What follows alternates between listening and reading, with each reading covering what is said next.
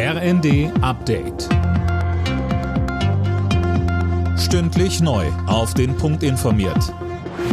Ich bin Anna Löwer. Guten Morgen. Die EU-Staaten haben sich auf neue Sanktionen gegen Russland geeinigt. Das hat die schwedische EU-Ratspräsidentschaft jetzt mitgeteilt. Christiane Hampe, was beinhalten die Sanktionen denn? Das Paket umfasst unter anderem Maßnahmen gegen russische Propaganda und Desinformation, außerdem strengere Beschränkungen beim Export von Technologien. Es ist das zehnte Sanktionspaket innerhalb eines Jahres.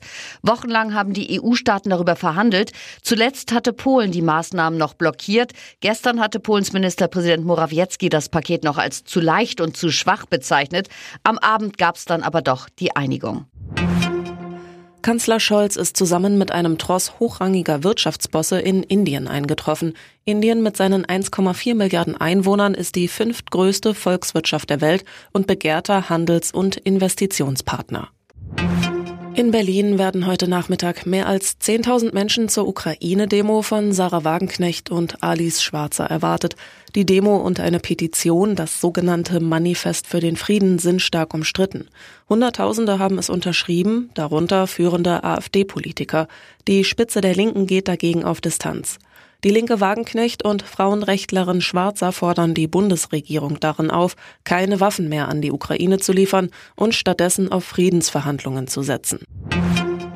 Zweieinhalb Wochen nach den verheerenden Erdbeben in der Türkei und Syrien ist die Zahl der Todesopfer jetzt auf über 50.000 gestiegen, über 44.000 allein in der Türkei.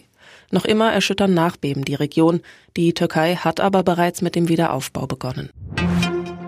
In der Bundesliga hat Mainz am Abend deutlich mit 4 zu 0 gegen Borussia Mönchengladbach gewonnen. Mainz zieht damit an Gladbach und vorerst auch an Wolfsburg vorbei. Und der Borussia Mönchengladbach-Fluch bleibt erstmal. Es gibt keine zwei Ligasiege nacheinander. Alle Nachrichten auf rnd.de